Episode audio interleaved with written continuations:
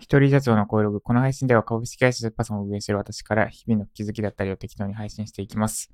今日のテーマは、目的、目的のない行動がゼロになると手詰まるです。目的のない行動がゼロになると手詰まるです。ま、何事も、ま、目的を持って何かする。例えば読書する、本を読む、動画を見る、映画を見るとか、ってのは大事なことなんですが、大事なことです。ただ、それをの度が、度を越して、目的のあることしか知らなくな、しなくなると、いつか手詰まりますっていう、手詰まりましたっていう体験、手詰まるししんどかったですっていう体験談の共有です。で、私はも、2年前ぐらいですかね。2年前、3年前、4年前かな。と、まあ、会社病んで辞めて、で、そこから復活してからの1、2年ぐらい、もう本当に目的意識の塊でいました。要は目的のない行動をすべてなくす。で、映画見るんだったら、今の自分に役立つような映画。例えば、モチベーション下がってるからモチベーション上がるような映画見ようとか。あとは、今、なんだ？あた、た、例えば、例えばですよ。えっ、ー、と、IT 系の記事を書いてるから IT 系の映画見ようとか、もうとにかく目的だったんですよ。目的がないやつは嫌だ。ただ見ておしまいのやつは嫌だ。で、読書も一緒で、小説とか見ても何にも目的に沿わないから、見、見なかったんですね、小説。見るのもやめたし、漫画も読まなかったかな、当時。目的に沿わないから。で、っていうふうに、で、すべての行動を目的に照らしてしまうと、いつか手詰まるし、どっかでしんどくなりますっていうのがテーマです。もう一回、今同じことをもう一回言いましたね。です。で、そうなるとどうなるかっていうので言う、恐怖体験というかお話すると、私が体調不良から戻ってから2年間で、まあ、な、2年間もないか、1年半ぐらいかな。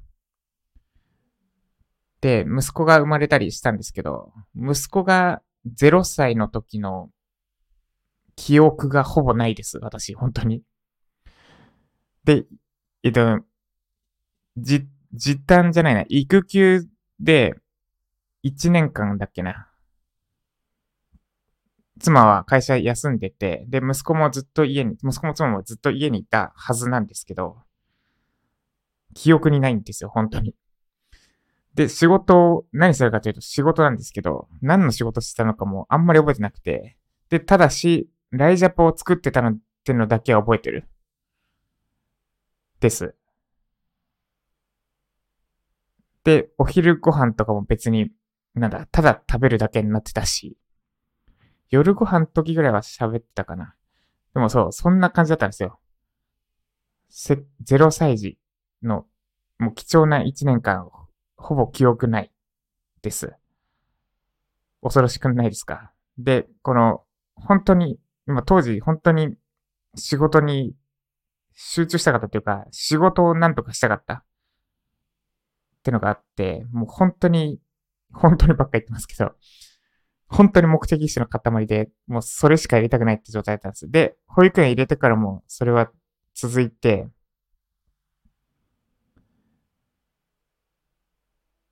で、保育園入れたのが何歳の時だ？もうその辺も曖昧なぐらい記憶が曖昧になってるんですけど。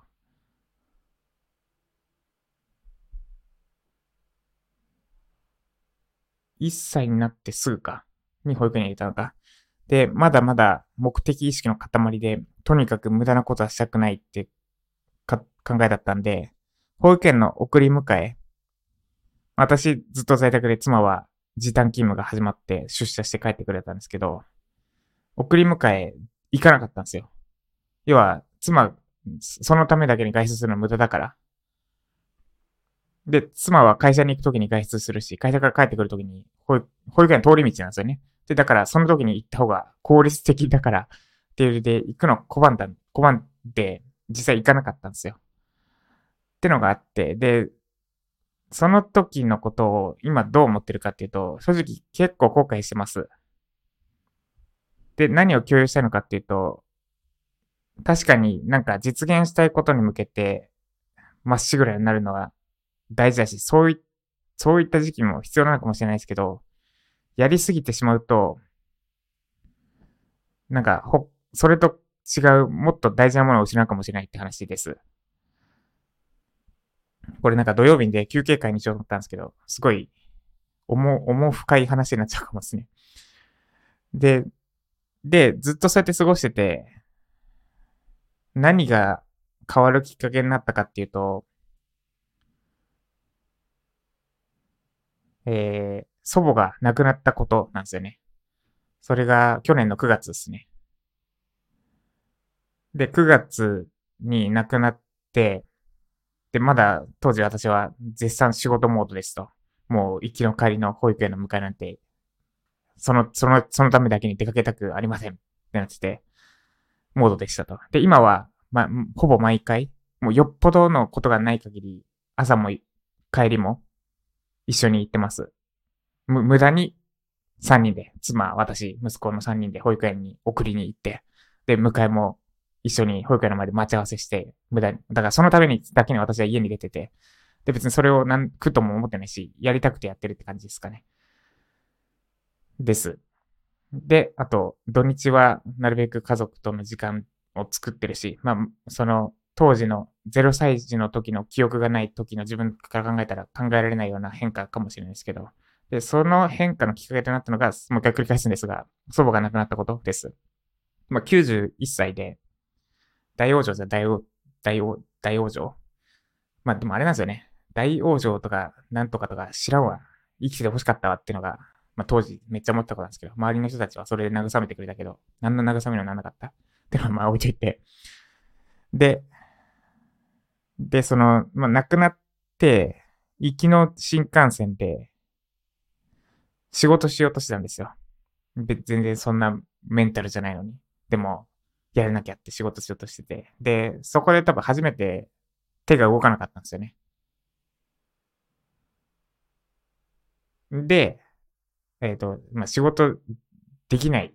手が動かない。な、で、その時に振り返って、あれ俺何やってんだ今やるべきこと仕事なのかって思ったんですよ。あ、違うわ。ちょっと順番が違いましたね。ととりあえず仕事手つかなくて、で、本を読み始めたんですよ。仕事はちょっと無理だと思って。で、その時に読んだのが7つの習慣でした。で、前から一応読んだことはあったんだけど、なんか全然響かなくて、で、その祖母が亡くなってもう仕事仕事仕事になってた時に読んだ7つの習慣の映画、めちゃくちゃぶっ刺さった。なんか行きの新幹線の中で本読みながら泣いた記憶がありますね。それぐらいぶっ刺さって、で、その葬式の間とかも隙間時間とかで仕事やれることやろうって思ったんですけど、7つの習慣読んで、考え方が変わって、今できることをやろうってなりました。それは仕事に対してじゃなくて。で、具体的にどうしたのかっっていうと、ちょっと思い出すと泣きそうになっちゃうんですけど、まず、何したっけな。なんかすごいドタバタしてたんですよね。母親と母親の姉ちゃんが、母親の姉ちゃんがもう出荷。で、なんか、な、なんて言うんですっけ。あの、お返しに渡したりしなきゃいけないじゃないですか。葬式に来てくれた人に。それの手配とかでめっちゃドタバタしてたんで、元々の私の考えだったら多分その間も、なんだ、やる、仕事してたと思うんですけど、どっか場所見つけて。そうじゃなくて、一緒に、も、物選ぶまではしなかったか。なんか、ど、物運んだり、あと、なんか、迷ってそうだったら、よ、横に、横に立って、一緒に打ち合わせの場に行って、迷ってそうだったらちょっと一言言ったりして、して、で、あと、まあ、祖母のお家が山形にあるんですけど、帰ってきて、新幹線で帰ってきて、で、私4人兄弟なんですけど、私以外は車で、車だったんですね。で、私は新幹線で、母と二人きりで新幹線で帰ってきて、で、前の、それ、その変化する前の私って言っちゃいますけど、それだったら、まあ、それでもうわ、葬式終わったら、速攻家帰ってで、もう仕事やってたと思うんですよね。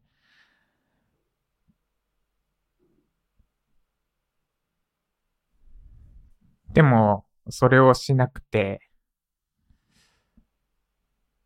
えっ、と、今やれることなんだろうって考えて、じ、家に帰るんじゃなくて、実家に母親と一緒に帰ることにしました。で、それは別に母親には伝えなかったんですけど、な、なんで一緒に帰ろうとしたのか。で、その後、父親はちょっと仕事の都合で葬式来れなくて、まあ、葬式、葬式来れないってどんな仕事の事情だったんだろうと思うんですけど。で、その後、そう、私から焼肉食いたいって提案したんですよね、あえて。あの、よく行ってた家の近くにある焼肉屋。で、父親家に帰って3人で焼肉食べて。で、翌日、昼ぐらいに、まあ別に、普通に帰ったんですけど。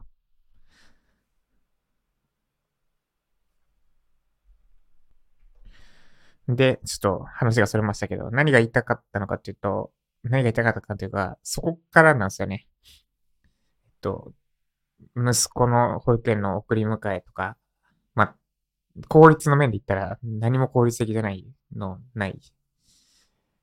けど、3人で行ったりとか、あと、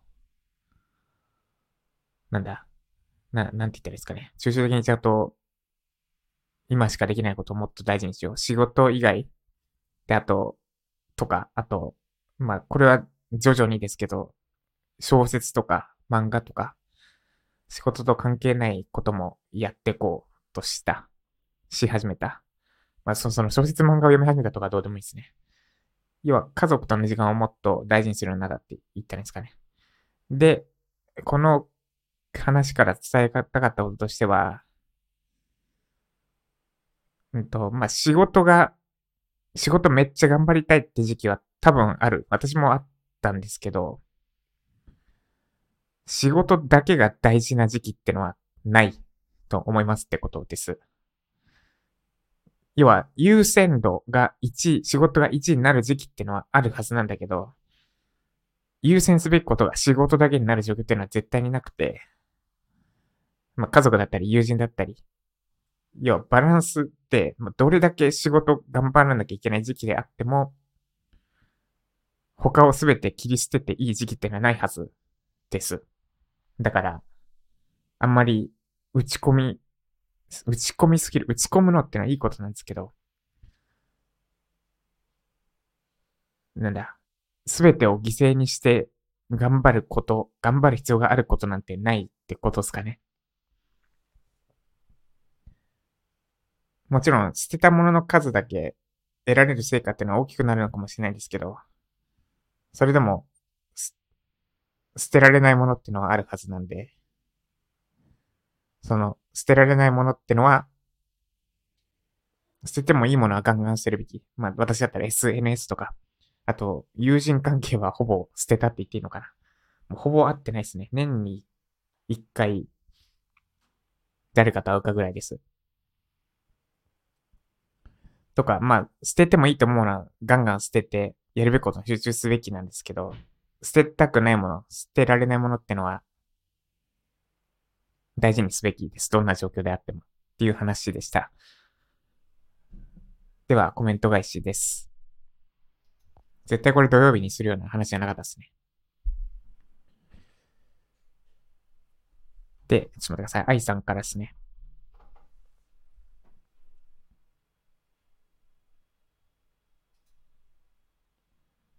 愛さん、辛い状昨日の転んだ後意地でもただにしないでのコメントです。辛い状況を乗り越えた時は、それが自分の糧となり、自分を作るものになるんだと思います。でもそれも後になって振り返ると思えることで、その時はいつまで続くかわからない長く暗いトンネルの中、もがき苦しむ毎日ですよね。そうですね。まあ辛い状況の真っ只中で、いつかこの経験が役に立つはずなんて思えないですよね。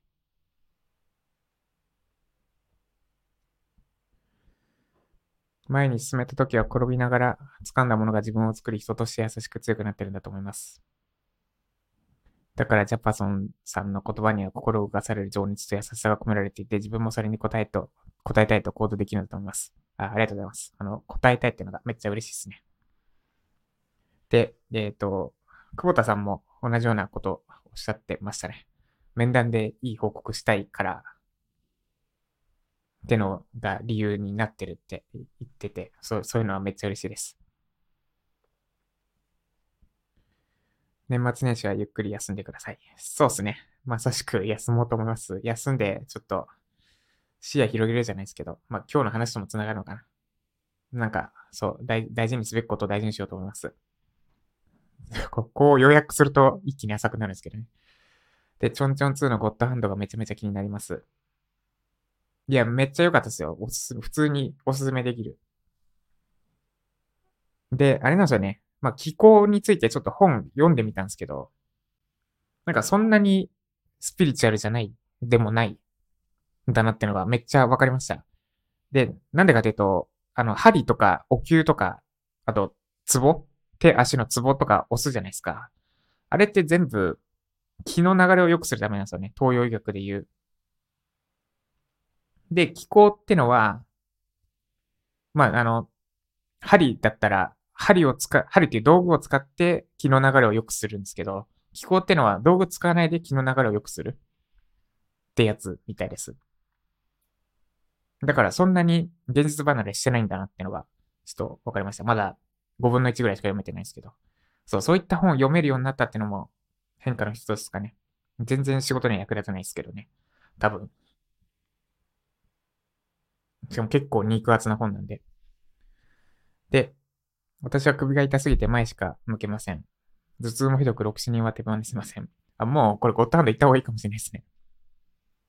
で、ゴッドハンドは結構あれです。やばくなったら行くって感じですね。定期的に通うって感じじゃない。だから、やばくなったらゴッドハンド。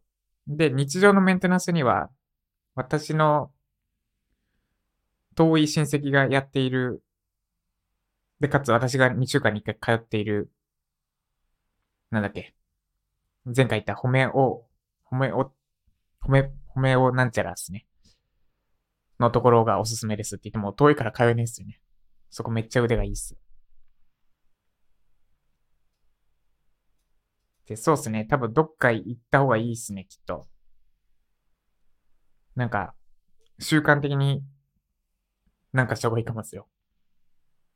で、アドバイスはまあ余計だと思うんで。で、時々整体やマッサージ行きますかなることないで、職業病語って読めてます。口コミ見ても髪かかってますね。行ってみたいです。そうっすね。で、この首の痛みは、まあ、私から言える解決策はクロールなんですけどね。まあ、試しに週1とかでも、プールでクロールするときっとちょっと良くなると思いますよ。です。ということで、以上。今日は私は、えっ、ー、と、横浜の赤レンガのクリスマスマーケットに行ってきます。で、まあ、酒飲まなくなって思うのが、そういったイベントに行って、酒飲まないってなると、やれることがかなり限られるってことですね。で、ホットワインって酒なんですかねなんかアルコールほぼ飛んでますよね。酒じゃないんですかね。ちょっと店員さんに聞いてみて、飲めるなら飲みたい。で、ココアはちょっと砂糖たっぷり入ってそうだから飲みたくなくて、です。はい。ということで今日も頑張っていきましょう。以上、ジャパさんでした。